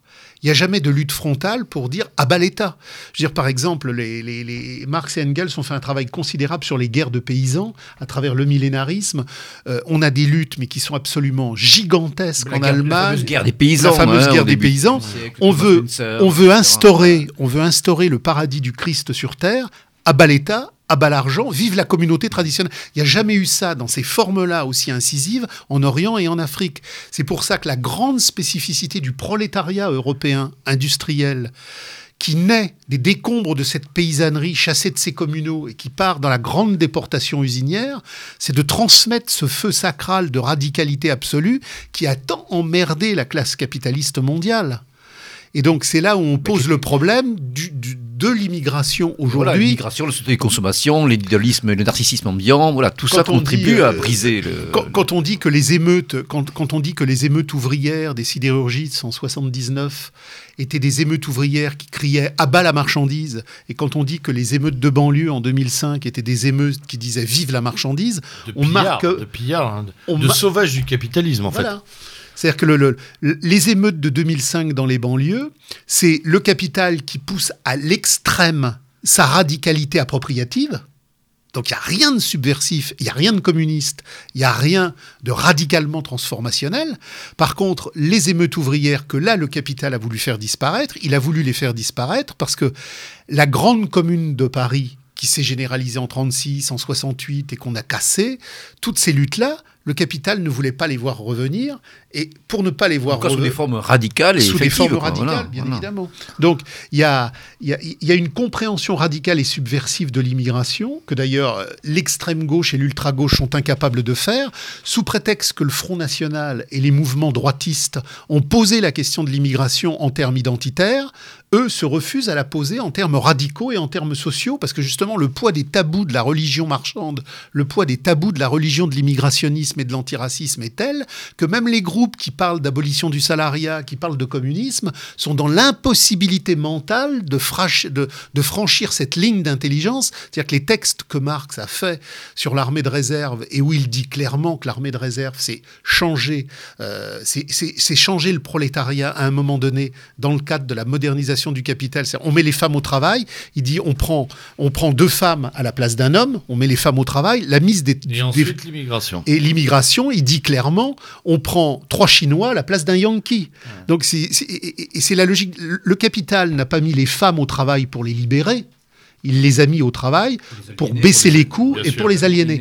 Et, et le capital ne prend pas les immigrés par fraternité humanitaire, il les met au travail parce que dans un premier temps, les coûts sont inférieurs, mais que dans un deuxième temps qui est beaucoup plus important, qui est celui de la stratégie des recompositions démographiques générales du continent européen, on sait qu'avec une population qui vient d'un temps immobile et qui va vouloir s'intégrer dans la consommation, même si elle est parfois rétive à la périphérie, on ne verra jamais réapparaître l'abolition du salarié. Il y a- une commune de Paris, il n'y a pas eu de commune de Marrakech. Hmm. Donc il faut comprendre l'implication stratégique, mais révolutionnaire et communiste de l'immigration.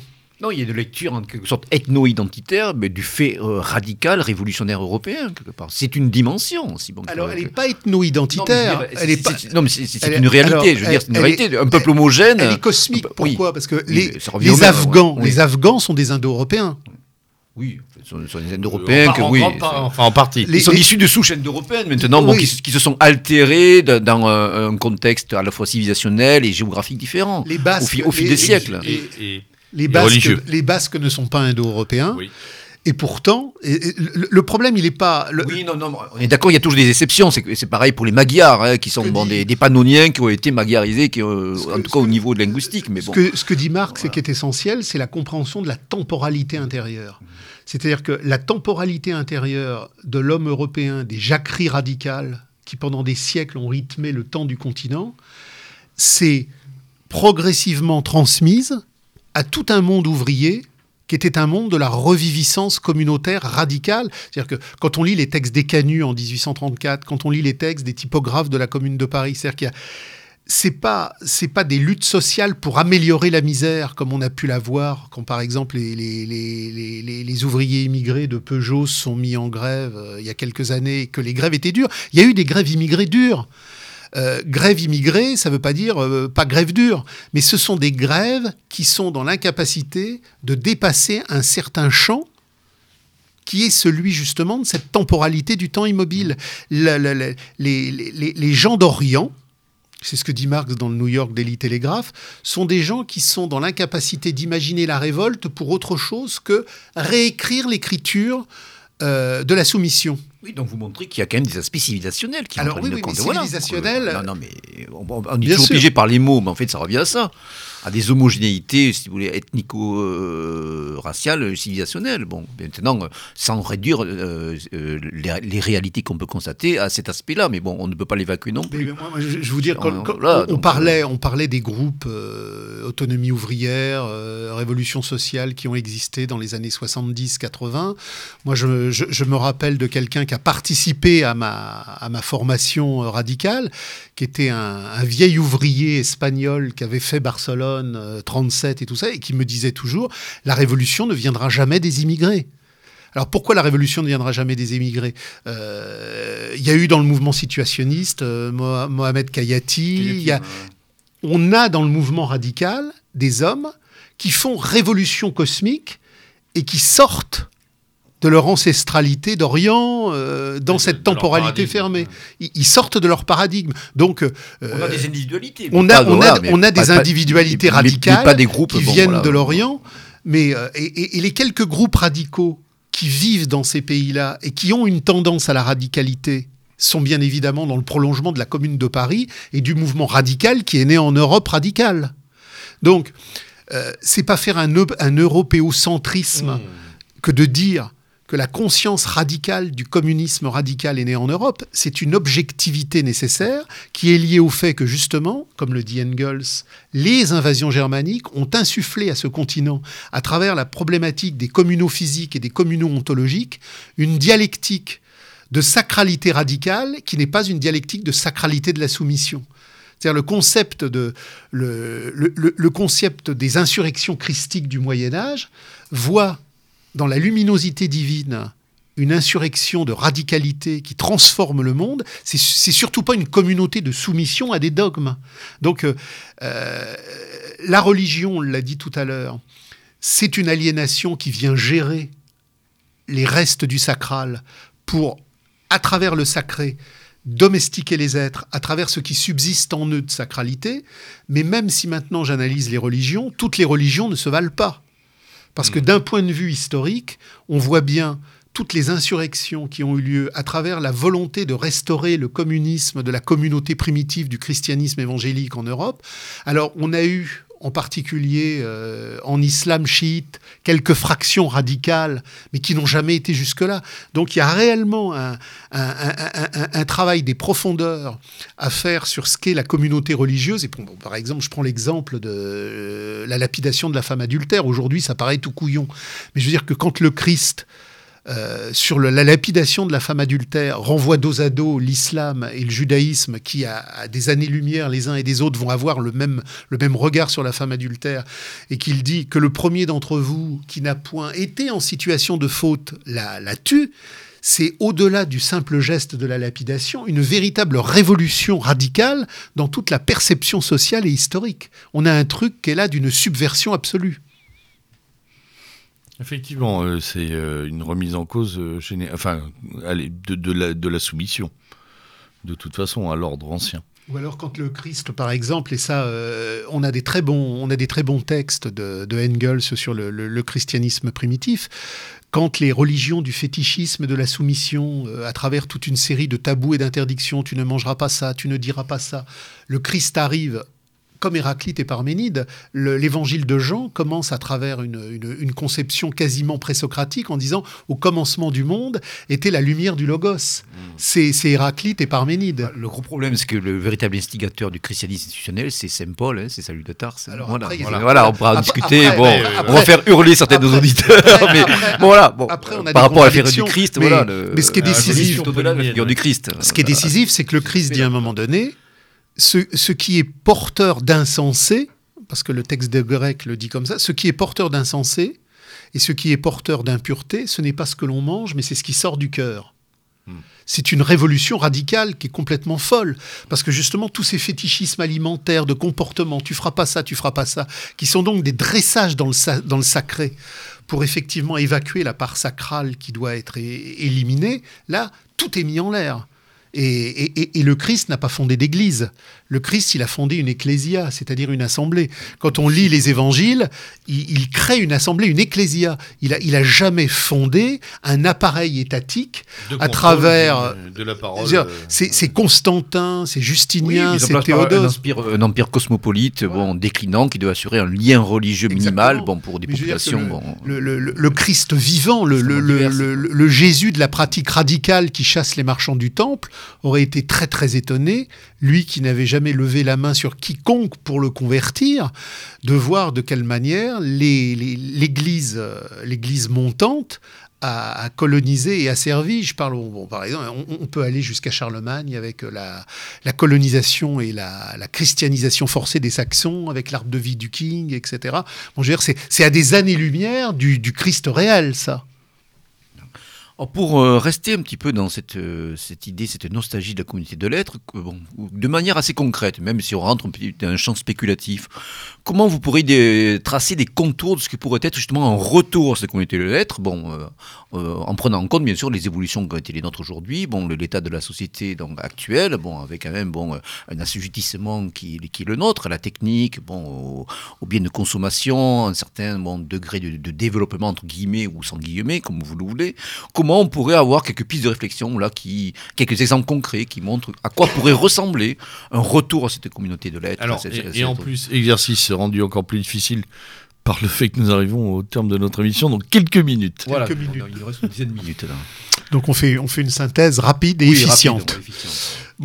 Le, le- concept de communauté à refonder, la communauté de l'être qui doit revenir lorsque va s'effondrer la, la société de l'avoir, bon, c'est pas simplement euh, quelque chose qui est posé théoriquement, c'est quelque chose qui s'inscrit dans une dialectique historique euh, expérimentale précise, puisque on a eu à travers l'histoire euh, la commune de Paris, la commune de Barcelone, la commune de Kronstadt. On a déjà vu, alors dans des temps où la défaite était obligatoire, parce que la communauté de l'être ne va pouvoir renaître et faire jaillir le, le communisme radical, le communisme authentique originel, que parce que le, que parce que le capitalisme va lui-même, dans sa crise finale, s'effondrer. Donc au terme d'une crise, d'un chaos. d'un chaos, au, au terme d'un chaos, bien voilà. évidemment. Mais dans les phases où le capitalisme était encore en situation d'ascendance, il a déjà eu des crises qui ont produit des chaos relatifs. Et on a vu, donc en Russie, euh, ce que les bolcheviks ont massacré. On a vu en Espagne, en Catalogne, ce que les staliniens et les républicains, eux, ont aussi massacré, c'est-à-dire des émergences humaines radicales qui ont refondé des communautés sans argent et sans État. Euh, beaucoup de gens, par exemple, connaissent la, commune de Budapest en 56. Ils la connaissent beaucoup trop à travers une vision nationale de redécouverte de la, la réalité magyare. Mais les textes, les textes des grands conseils ouvriers de Budapest sont très intéressants. Ils sont dans la même trajectoire.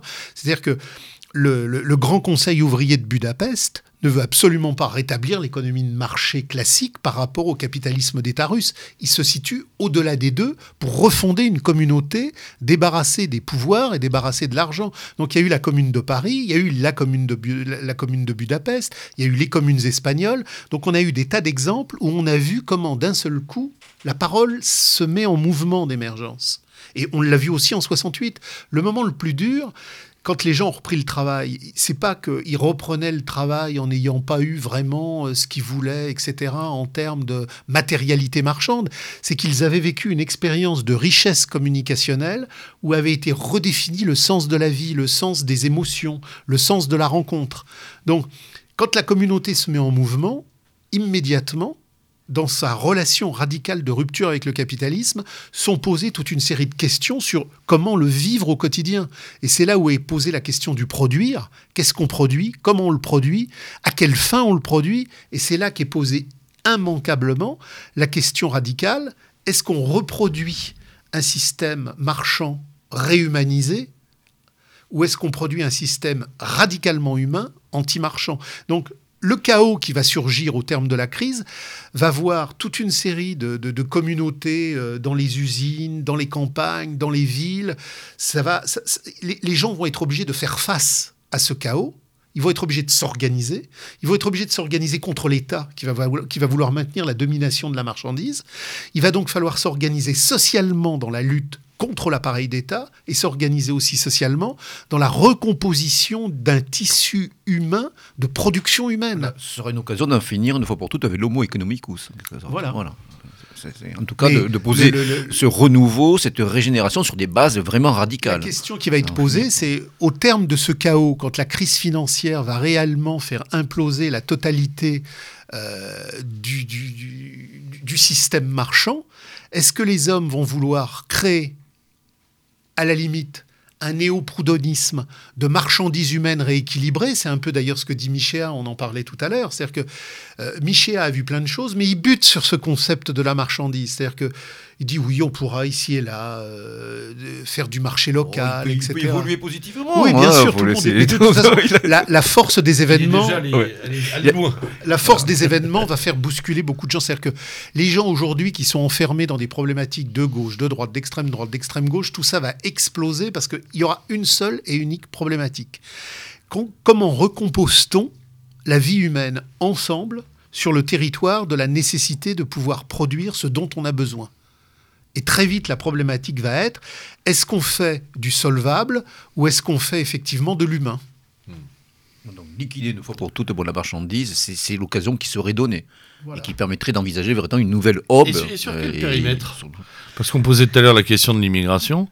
Sur quel périmètre on peut recomposer ça? Alors, le- le- le- à, à quelle échelle euh, et avec quelles unités humaines? le- le- le- la, la chose essentielle, c'est que la, la première internationale s'est constituée en tant qu'internationale, elle ne s'est pas, condu- elle, elle s'est pas constituée en première association mondialiste. Oui, oui. Elle était internationale.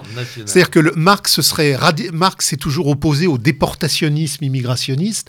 Cette idée que les populations du Sud, parce que les multinationales vont piller leurs richesses, sont condamnées à immigrer vers le Nord est, est- un non-sens radical par rapport à toute la, la problématique euh, que Marx a posée, parce qu'effectivement, euh, l'homme est né dans un écosystème, dans une communauté sacrale ici et là. La Fédération mondiale des communes, la Fédération mondiale des communes qu'il va falloir mettre en marche, sera une fédération mondiale qui fera ressurgir des communautés naturelles, parce que l'homme est un écosystème naturel.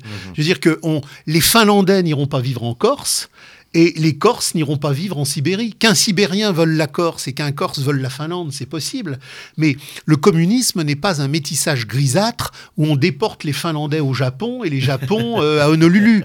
Cette idée, c'est- cette idée-là est absurde. Il y a des défenses. Dire que si la qualité, si par exemple la qualité érotique des, des- des- des cuisines du monde a un sens, c'est parce qu'elle exprime une ancestralité enracinée. Et si, par exemple, la race nustrale corse a autant de goût, c'est parce qu'effectivement, elle est l'expression d'un terroir communautaire qu'il faut préserver. Donc, le communisme, c'est pas les Euh, Corses sont pas les moins, les, les moins aptes à se défendre d'ailleurs. hein. Donc le, le- le- le- le communisme sera cette fédération mondiale des communes de la production humaine nécessaire pour les besoins humains nécessaires en négation radicale de la marchandise, de l'État et de l'argent. Ce sera ce que les communards de 1871 avaient commencé à faire émerger, mais cette fois-ci dans la réussite et non pas dans l'échec, dans l'universalité et non pas dans le local, et dans l'aboutissement effectivement du balayage définitif de l'argent et de l'État. Un monde hétérogène de communautés homogènes, en quelque sorte. hein. Oui, c'est une, une formule qui est, qui est tout à fait juste. Alors, on va, on va, un grand, grand, grand, très grand merci Francis pour, euh, pour ces explications qui vont, je crois, générer bien des débats et bien de, des questionnements chez nos En auditeurs. tout cas, ô combien stimulante. Voilà. Comme Ils pourront résoudre une partie de leur interrogation, une grande partie de leur interrogation, justement en se référant à, à l'ouvrage euh, dont qui nous a servi de, de support à cette émission et dont tu vas rappeler titre, édition et euh, et euh, non, c'est bon, titre et édition, ce Et sera déjà pas mal. Et le prix. Voilà, en tout cas, nous, on se plonge évidemment dans, cet ouvrage vraiment, comme je, je le répète, très stimulant, hein, bon, qui demande un certain effort, mais un effort qui est couronné de d'une certaine récompense, en tout cas euh, un véritable ravissement pour l'esprit. Donc c'est l'ouvrage Francis Cousin, Lettres contre l'avoir, pour une critique radicale et définitive du faux omniprésent, aux éditions Le Retour aux Sources, disponible pour la bonique somme de 21 euros. Donc on peut commander sur le site Scriptoblog ou alors pour les auditeurs parisiens en région parisienne, à la librairie Facta. Hein, donc Et euh, le trouve sur 4 Amazon rue de. Clichy ou sur Amazon. Et je sur peux, Amazon. rappeler, je peux rappeler également que Francis Cousin avait contribué à un ouvrage qui avait fait parler de lui. hein. J'ai cité tout à fait le, le de service, Monsieur Mestre. Donc un ouvrage qui avait été euh, officiellement signé par l'International, critique de la société de l'indistinction, commentaire sur le fétichisme marchand et la dictature démocratique de son spectacle, aux éditions Révolution sociale. Voilà, pour la modique somme de 19 euros. Voilà, donc un ouvrage qui est sorti il y a 5 ans. c'est- hein. oui, on, peut les- on peut toujours les trouver, ces ouvrages, il Voilà, n'y a aucun souci. trouver, Donc, bah, adresses qu'on a déjà, euh, qu'on vient de citer. Voilà, et puis vous pouvez nous, les redemander, bien entendu, par mail. On vous redonnera, euh, on vous redonnera toutes euh, ces indications. Bien, et bien écoutez, merci, messieurs, un grand merci pour cette, pour cette émission. hein. C'était le, le lieutenant Sturm à la barre de cette émission ce soir. Je vous souhaite une excellente soirée et une excellente méditation après ces, cette, euh, cette émission de haute volée. Et surtout, à l'abordage et pas de quartier.